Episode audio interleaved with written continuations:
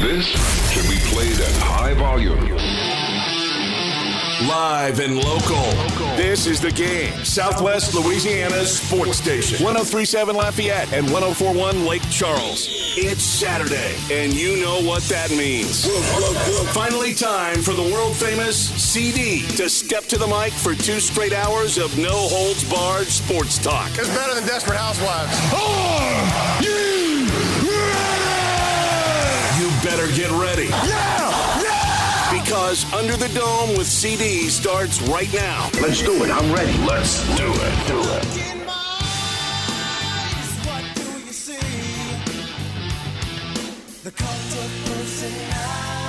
And welcome everyone to a beautiful Saturday morning, a hot one. It definitely is the fall season, but definitely doesn't feel like it. But guess what? Football is still in our lives. Hopefully, you're enjoying the show on a beautiful Louisiana Saturday morning. I know I sure am because I'm here with you. Appreciate you listening in. And if you want to get in on the conversation, 337 706 0111. It is a fantastic day to be a fan of the LSU Tigers and the Louisiana Raging Cajuns. Two games that I think they're strongly favored in the contest. You heard some of the lines in the two minute drill, but I honestly think it's going to be a lot more competitive than some of those lines do indeed lie, especially when it comes to the cages. We'll talk about that more later on in the program. But right about now, I want to kind of start things off hot and get right down to brass tacks about what's caused all this on your Louisiana Saturday morning.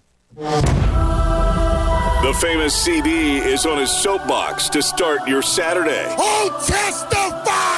It's time for your Saturday sports sermon. All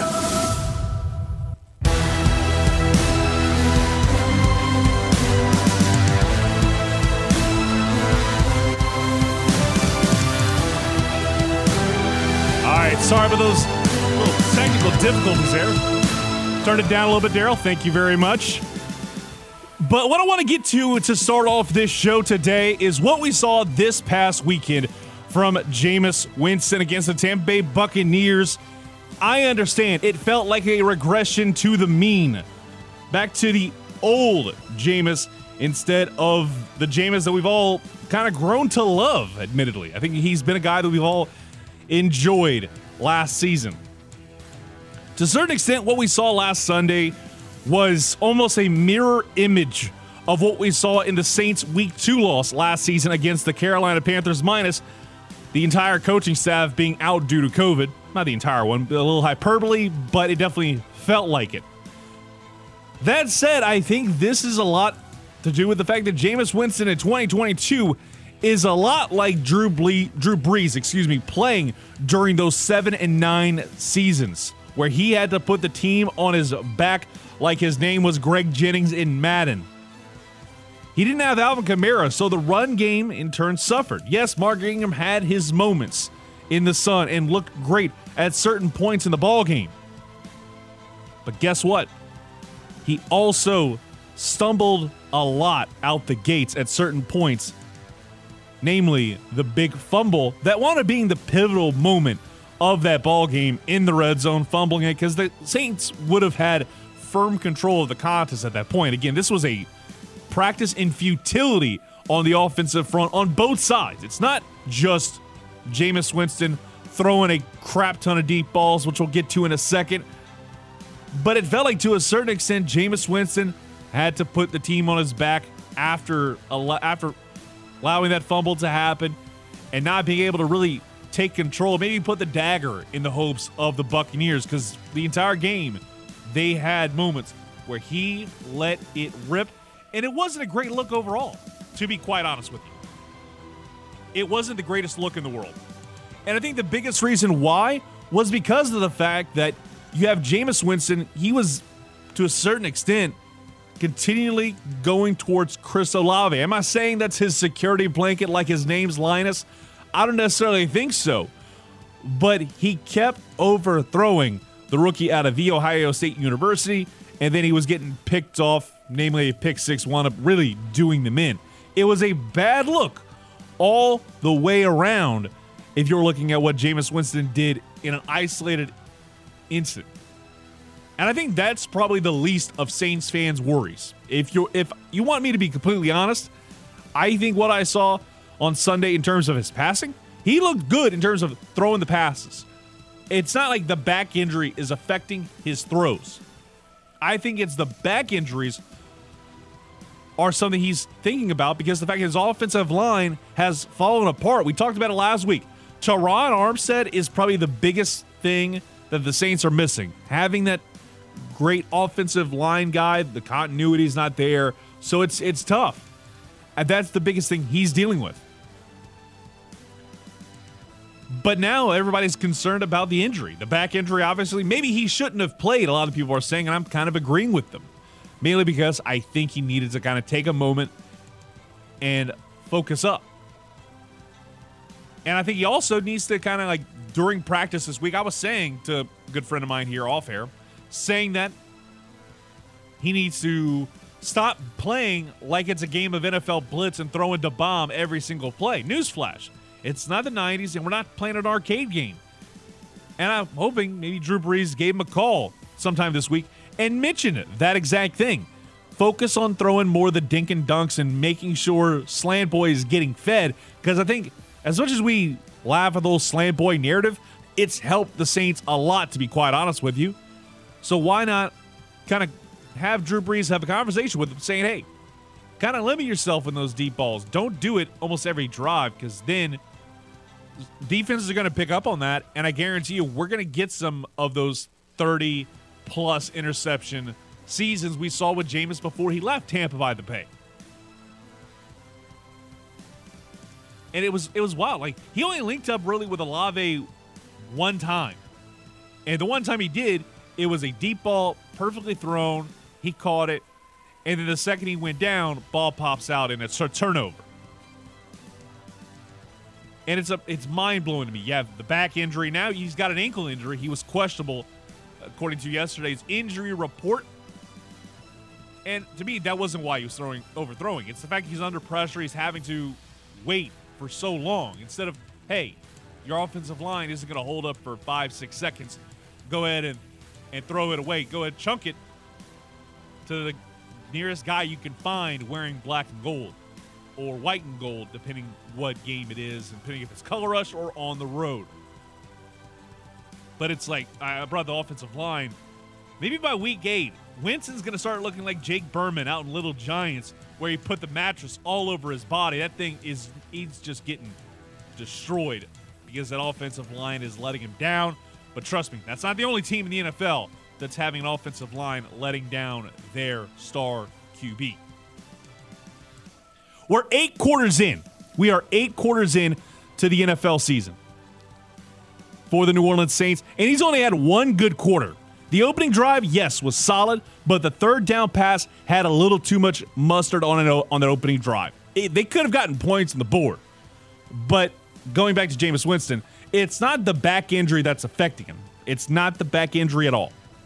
It's the fact that he is continually throwing a little bit too much heat on that fastball, throwing the deep ball a little bit too hard. If he's able to control that, have maybe a little bit of that old spin rate, if we're going to go and bring a baseball term into it again, that's something that he needs to focus in on. And if he can do that, I think he can perform and have people really realize that Winston is a good quarterback, not a elite quarterback, but a very good quarterback. And at the end of the end of the day, when you have an elite defense, you can have a good quarterback and make the playoffs. Don't believe me? Go ask Joe Flacco. Don't believe me? Go ahead and ask a lot of other quarterbacks over the last 20 years. I think Eli Manning stands out head and shoulders, in my mind, of one of those guys who's a very good but not elite quarterback who got to Super Bowl, who got to a championship because of, wait for it, an elite defense. My biggest thing is he needs to focus on staying away from throwing the bomb like it's a game of NFL blitz. If he does that, I think this team can have a lot better of an opportunity to succeed. Now you got to get past the Carolina Panthers with Baker Mayfield. And the Panthers have always been a thorn in the Saints' side. But I think they have a definite chance of getting things done this Sunday. Now, how many players are going to be left is anybody's guess because, again, the injury report is continually making me think that the New Orleans Saints are just hexed, cursed, have a pox put upon them because they have injuries after injuries after injuries.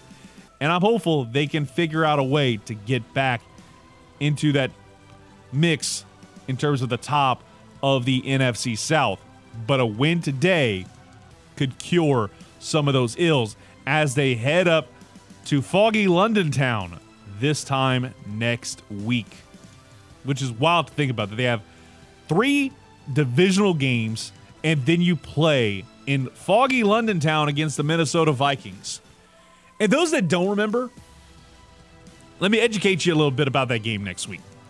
The last time the Saints played the team that is the Minnesota Vikings in the regular season, at, or in London, I should say, that was the game that all turned around for the New Orleans Saints. Because at that point in time, no, excuse me, not the Minnesota Vikings, but the last time they went to London in 2017, they turned the season around in a hurry because they had those first two losses, got rid of AP, focused in on getting your guy, Alvin Kamara, the Rock, a lot more, and that team turned it around. Not instantaneously, not overnight, but I think this could be the start of some successful years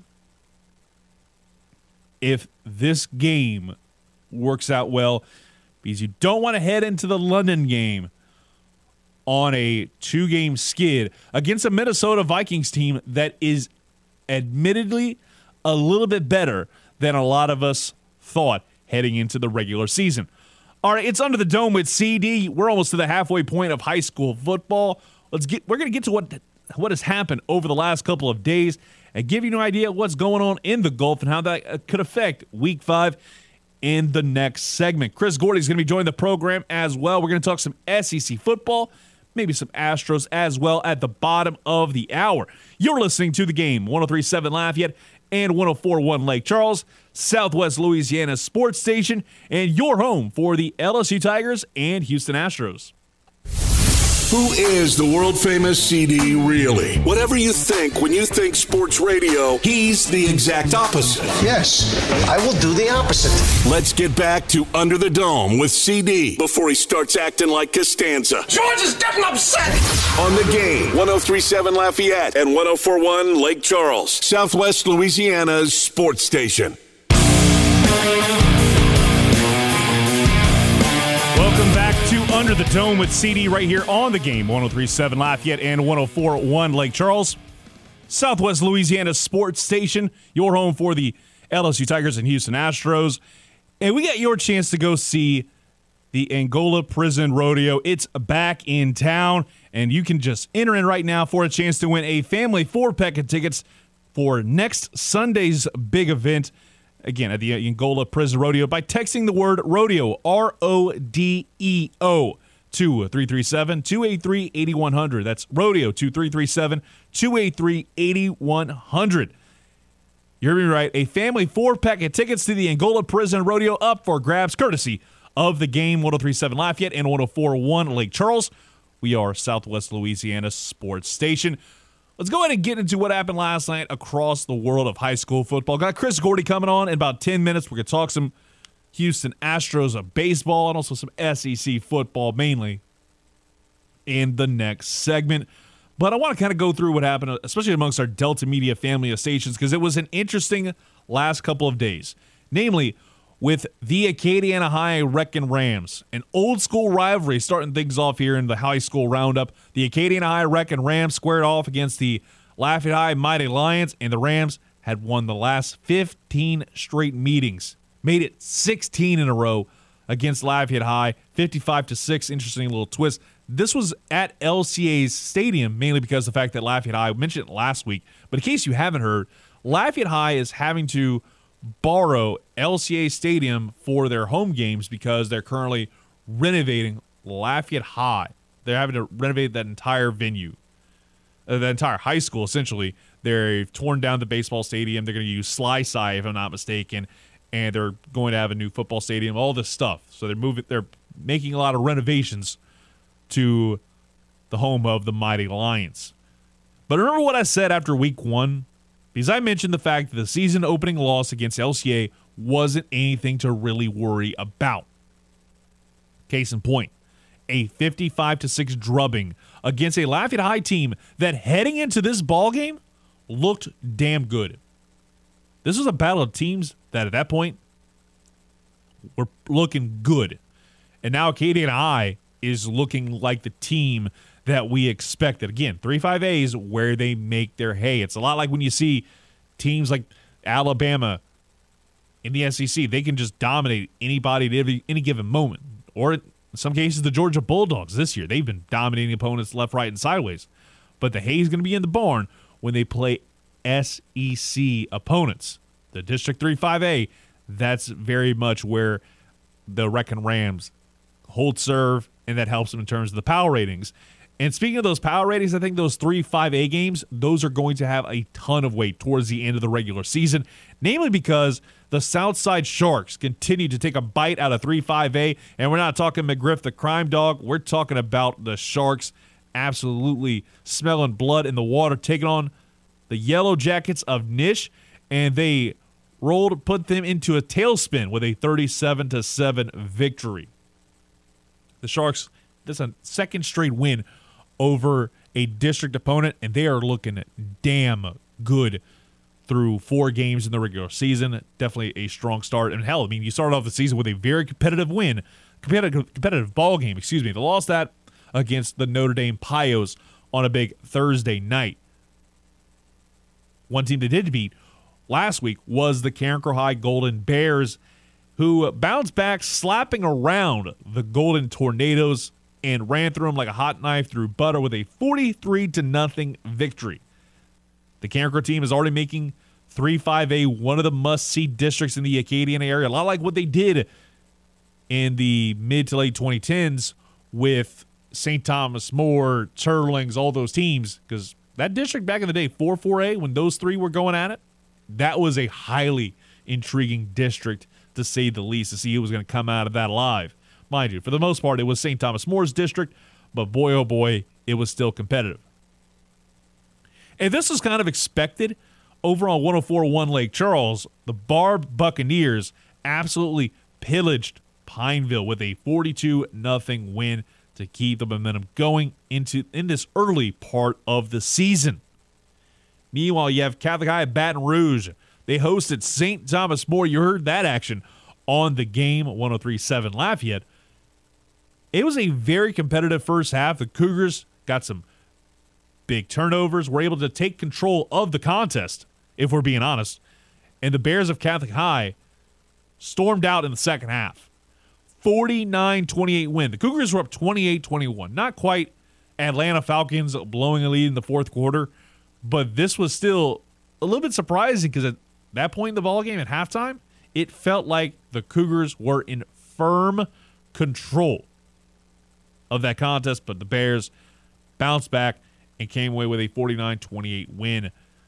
Other games, Vermilion Catholic, they shut out Erath, held, holding it down in a shutout victory. Eunice takes down Northwest in the St. Landry Parish game of the week.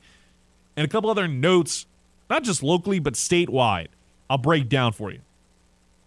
First off, Northside was supposed to take on McKinley last night. They did start the game, but they did not finish the contest. It was the big night for McKinley, homecoming. They had a benches clearing brawl between both programs that single handedly ruined what should have been a great night for the Panthers as a whole. Not just for the football team, but for the high school students. It's homecoming night, the homecoming court, all that stuff got thrown to the wayside because of a massive brawl. Again, benches clearing felt like the old school IceGators brawl from back in the old ECHL days. That'd be the one time I'll probably bring up the IceGators for a good while on the show. But that was a absolute black eye on what was a great Friday night of football. Hat tip to my guy Jacques Doucet of WAFB. He was out there and he reports that all players from both teams have been disqualified. This means that both programs won't have enough players for next week's contest, so they'll be forfeiting next week. For what it's worth, the Vikings were set to play Peabody next week. So, Vikings fans, that's what you got over there on Northside. Again, nothing truly official, but I wouldn't be surprised if all those players were indeed disqualified and it's a one game suspension, a lot like what we see in the world of college. When you're disqualified in the second half due to targeting, you miss the first half of the next game, but you're missing the entire game in high school. And with a big brawl like that, I kind of can agree with that statement. One of the other big things that we were watching, not just Albert Pujols trying to crack the 700 club last night, it was Trey Holly. That's who a lot of people across the state were looking forward to seeing. And the fact that he did this, the Union Parish running back, the LSU commit, he broke the state rushing record that was previously held by former Tiger Nick Brossette at their home stadium en route to a 62 to 12 win over Bastrop. Here's the thing he's still got at least, I wouldn't be surprised if there's more coming, but he's got at least six more games left because we're in week four. So he's got six more games left in the regular season. Hopefully, we get through all those without a hitch. I think he could make that record damn near untouchable.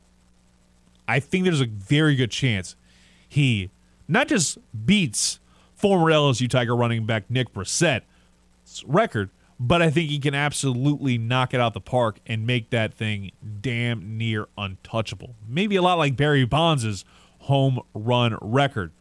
But speaking of Pujols, congrats to him. May not be the biggest fan of the guy because again, I'm an Astros fan. I have a little PTSD about those cards, but they absolutely great moment in the history of the MLB. Watch that clip about 50 times last night after I got home after a long Friday night.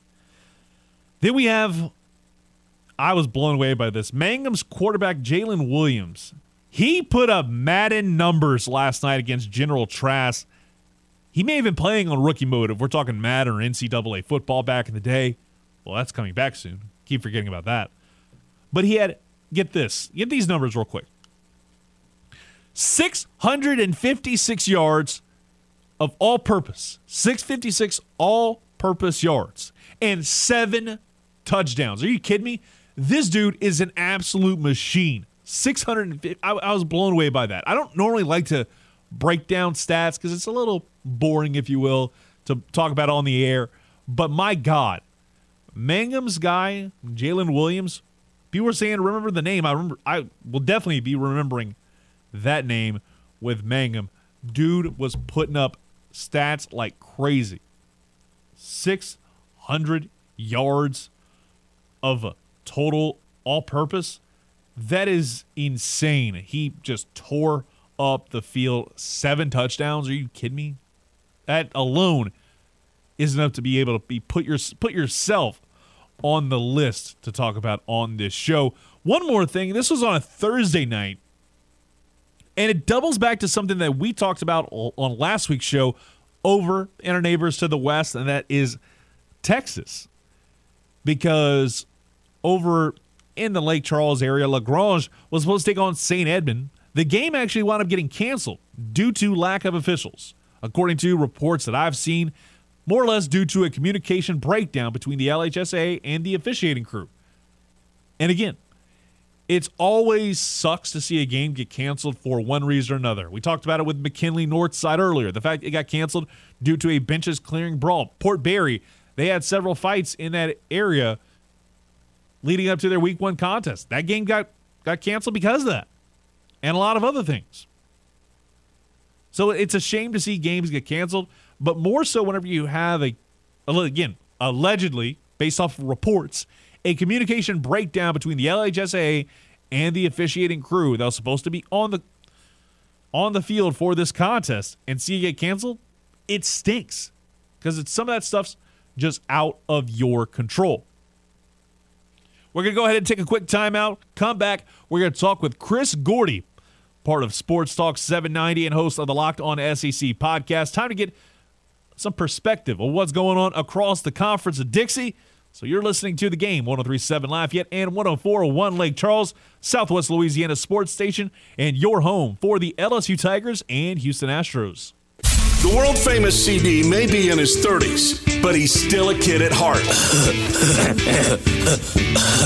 now, let's get back to a guy that has an unhealthy obsession with a number that offensive linemen wear with Under the Dome with the world famous CD on the game. 1037 Lafayette and 1041 Lake Charles, Southwest Louisiana's sports station.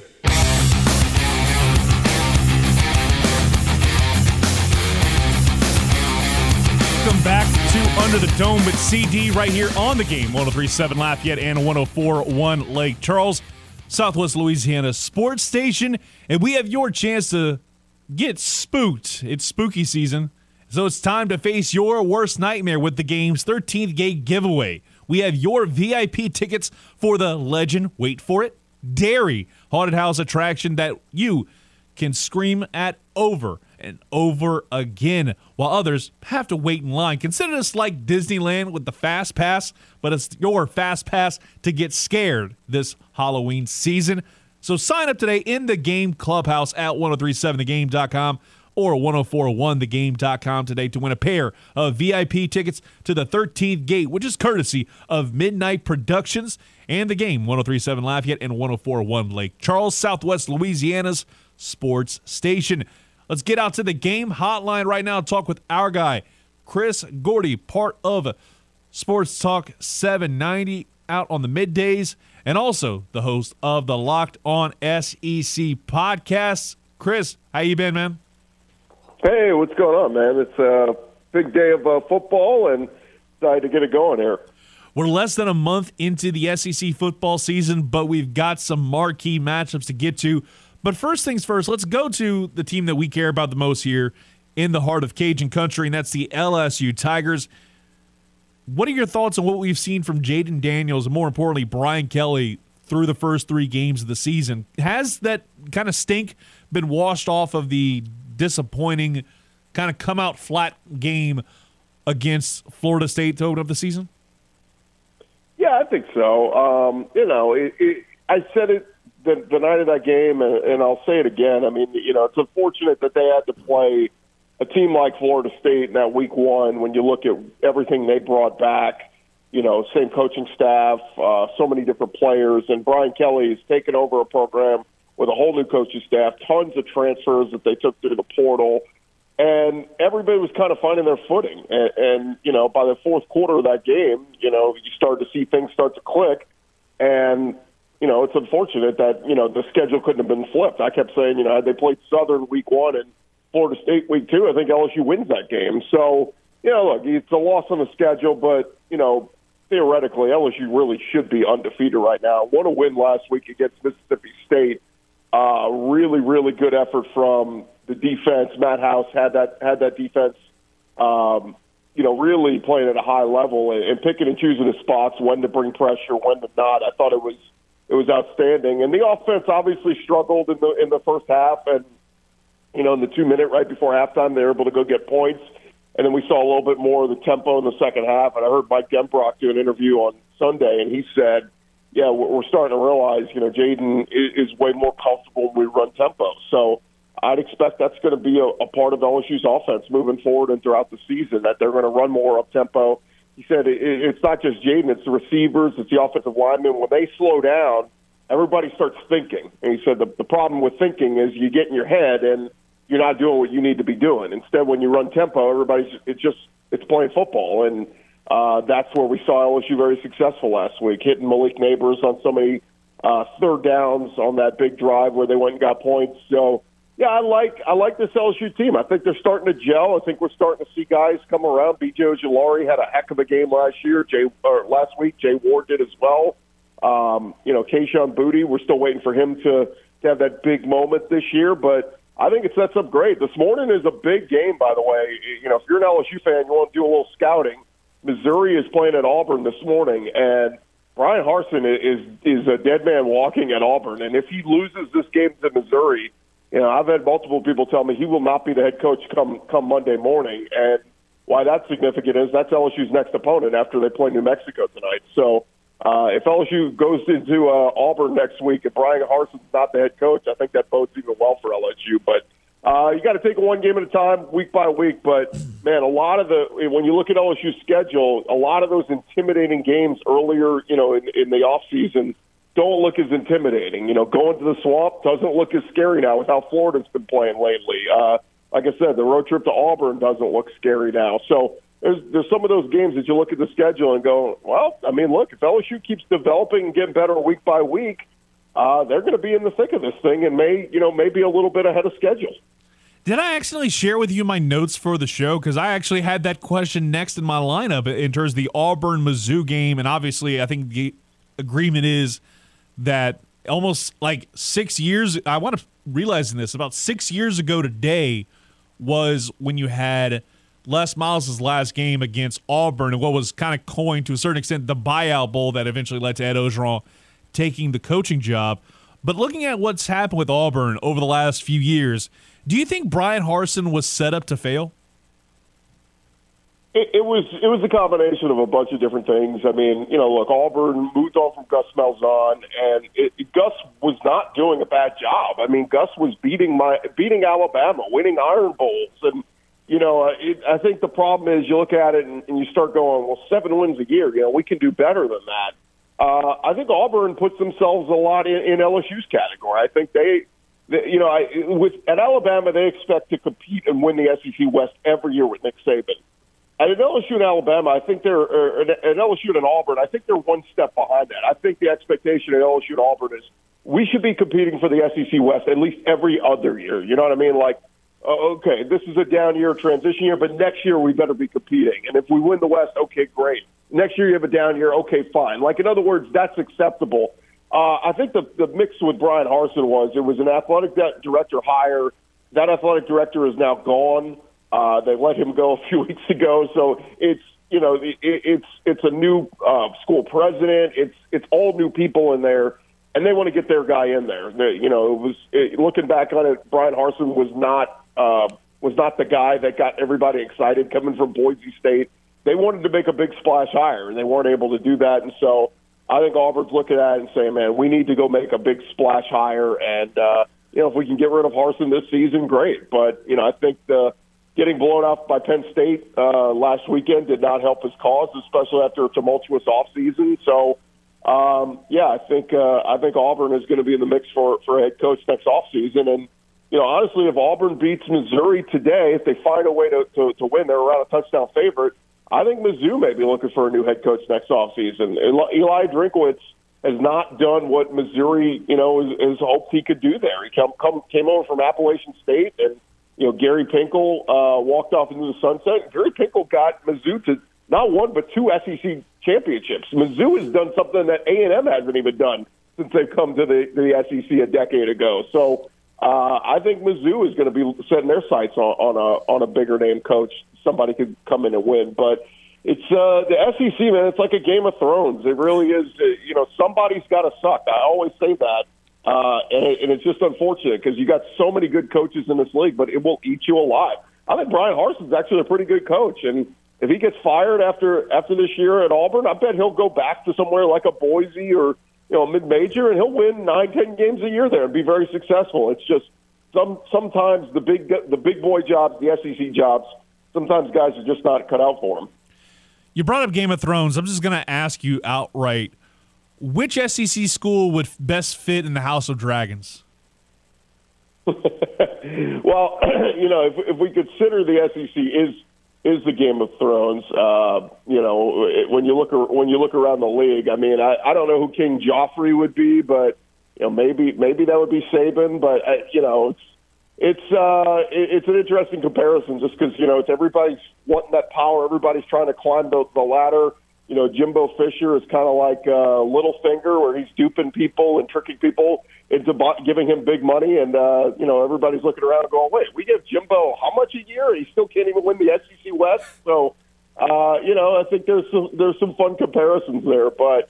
Uh, man, it is uh, it, it is crazy. I mean, I look at Lane Kiffin at Ole Miss, and he's got them undefeated. And you know, uh, I, I go look at Ole Miss's schedule, and I go, gosh, like they, they really could you know, they, they win 10 games last year with Matt Corral, and the way the schedule sets up for Ole Miss, they very well could win 10 games again this year. They, they got a big game against uh, Kentucky next weekend in the Grove.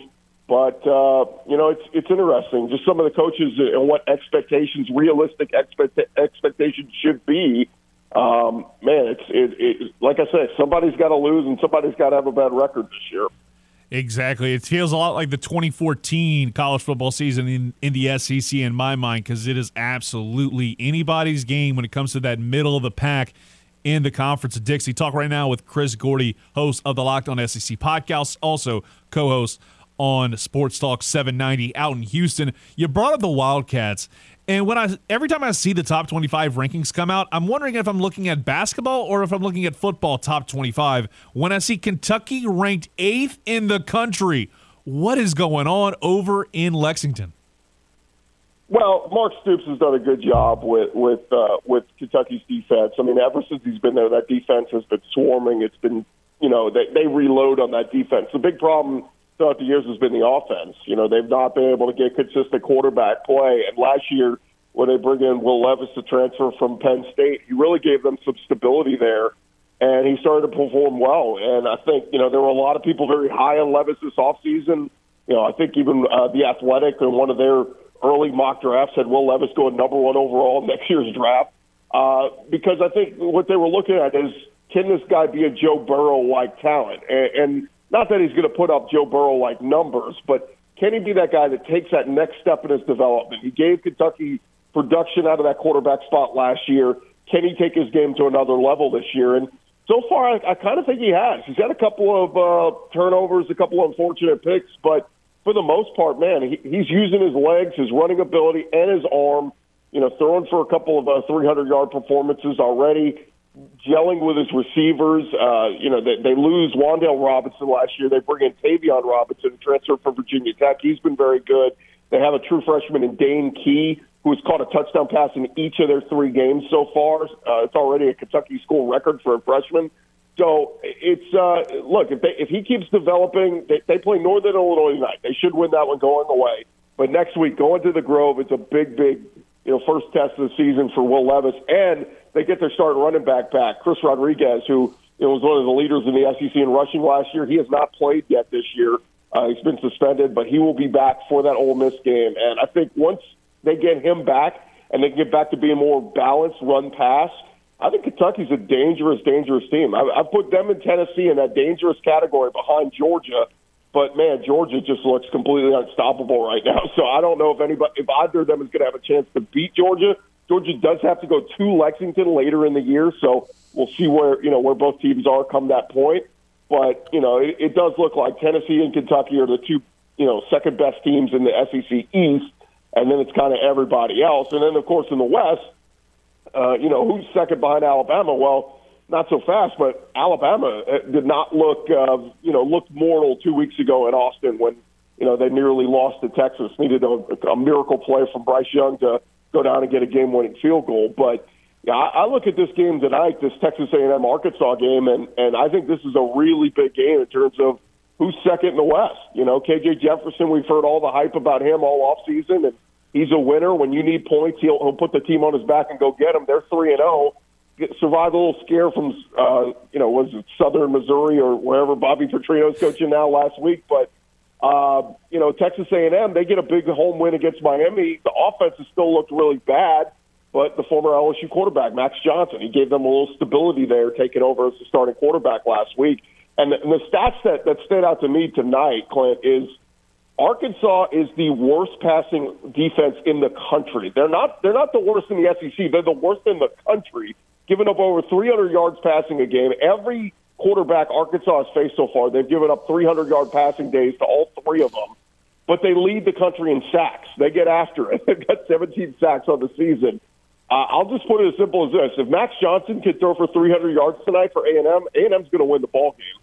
Uh, Jimbo's bread and butter has been that run game. They have not been able to run the ball consistently. De'Von Achane has not had a 100 yard rushing game yet this year. I think uh, he's got to get going. But man, think of this: if Arkansas can pull off the win tonight and by the way, they're they're an underdog. A and M is is about a two point favorite on a neutral field in Dallas. if Arkansas can win this game next week, they will host Alabama in Fayetteville.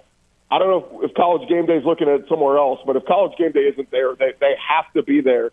And I look at Alabama's schedule, rough road trips, you know, that they have to go on all season long. They got to go to Fayetteville. They got to go to Baton Rouge this year. Obviously, they went to Austin. We saw that one played out. Uh, look, if Arkansas can get it done tonight, I'm going to be picking them to upset Alabama next week because they hung with Alabama last year in that game in Tuscaloosa, and Alabama's got their problems. Their secondary is not as strong. Their offensive offensive line isn't as strong. Bryce Young is still good, but he's looking for who's my go-to receiver. John Metchie's gone. Jameson Williams is gone. So I think Alabama is very vulnerable this year, and I think uh, this Arkansas team, if they can win tonight, they're going to have all the confidence in the world to give Alabama a dogfight next week. One more before I let you go, Chris. We're talking about some of the other big matchups across the SEC. I think one in particular, you brought up game day. They're out there for this 2:30 kick between uh, Florida and Tennessee, two teams ranked in the top 25 right now. Where do you see this game kind of going? Because it feels like Tennessee has a chance to really prove that they are worth the hype that they had heading into the season. Yeah, that's what I've been saying all week. I'm like, Tennessee, you're the number 11 team in the country.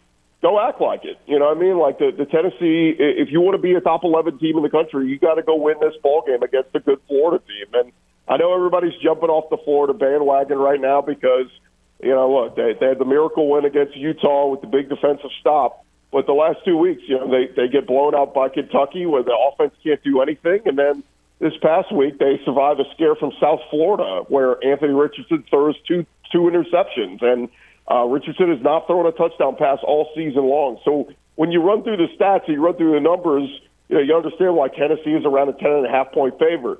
But then you really have to take into factor this is a rivalry game. This is a game where Florida has won 16 of the last 17 in the series.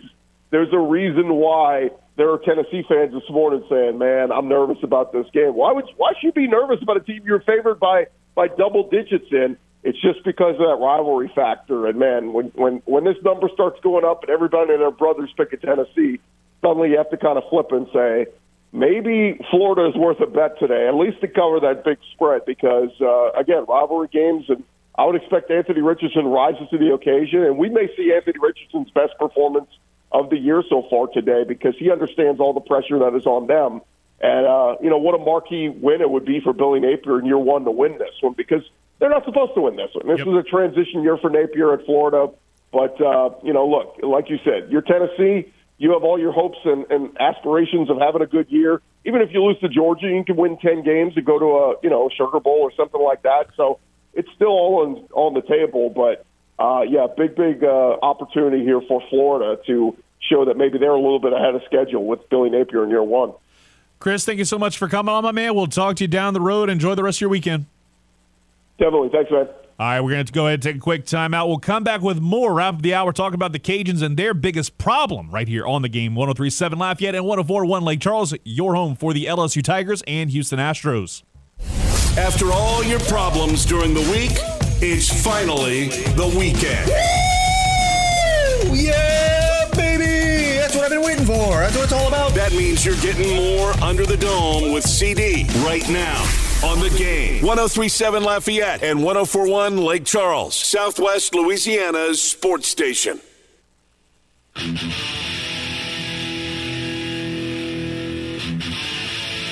Welcome back to Under the Dome with CD right here on the game. 1037 Lafayette at 10401 Lake Charles. Ran a little longer than normal with our guy Chris Gordy, but it is what it is. Still got a lot to talk about, mainly about the Louisiana Raging Cajuns, because last week was a disappointing loss. And here's the thing those kind of losses, it happens. It happens to the best of us. Case in point, go look at Texas A&M. They lost to App State a couple weeks ago. Would love to see it. But at the same time, the Lord giveth, the Lord taketh away. And this was a game that kind of taketh away. And it's more because of the fact that the Cajuns, that two quarterback system, it works, but I feel like people are getting wise to it and really exposing the fact that when you have two quarterbacks, you have none, and kind of further proving that statement. Again, it's not like one quarterback's good and one quarterback's bad. They're both good. I just think that maybe Ben Wooldridge is just a little bit better. But that's not even the biggest issue that the Louisiana Raging Cajuns have right now, from what I've seen of this team through three games. And I think the biggest thing I'm missing from this team is wait for it, the run game. Because for years, this team has been a program that utilizes the run game a good bit all throughout the season. They managed to get things done on the ground consistently. But I'm noticing more this year than other years that they aren't as proficient in running the football. It feels like they're more focused on getting things done through the air. And again, that's not a bad thing at all.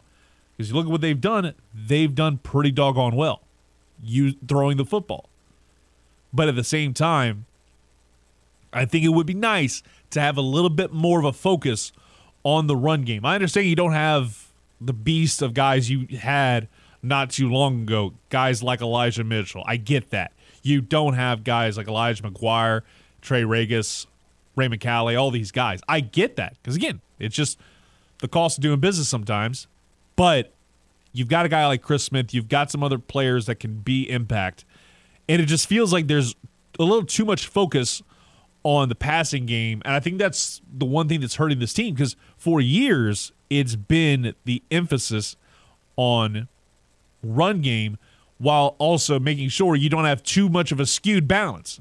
I think the balance is incredibly off because right now you look at the run pass, I think it's a lot more the, the mean is very much leaning towards, I'd say 70 30, when it could be more of a 60 40. Hour one is in the books. Hour two of Under the Dome coming up next, talking about my fave five picks to click next right here on the game 1037 Lafayette and 1041 Lake Charles, Southwest Louisiana Sports.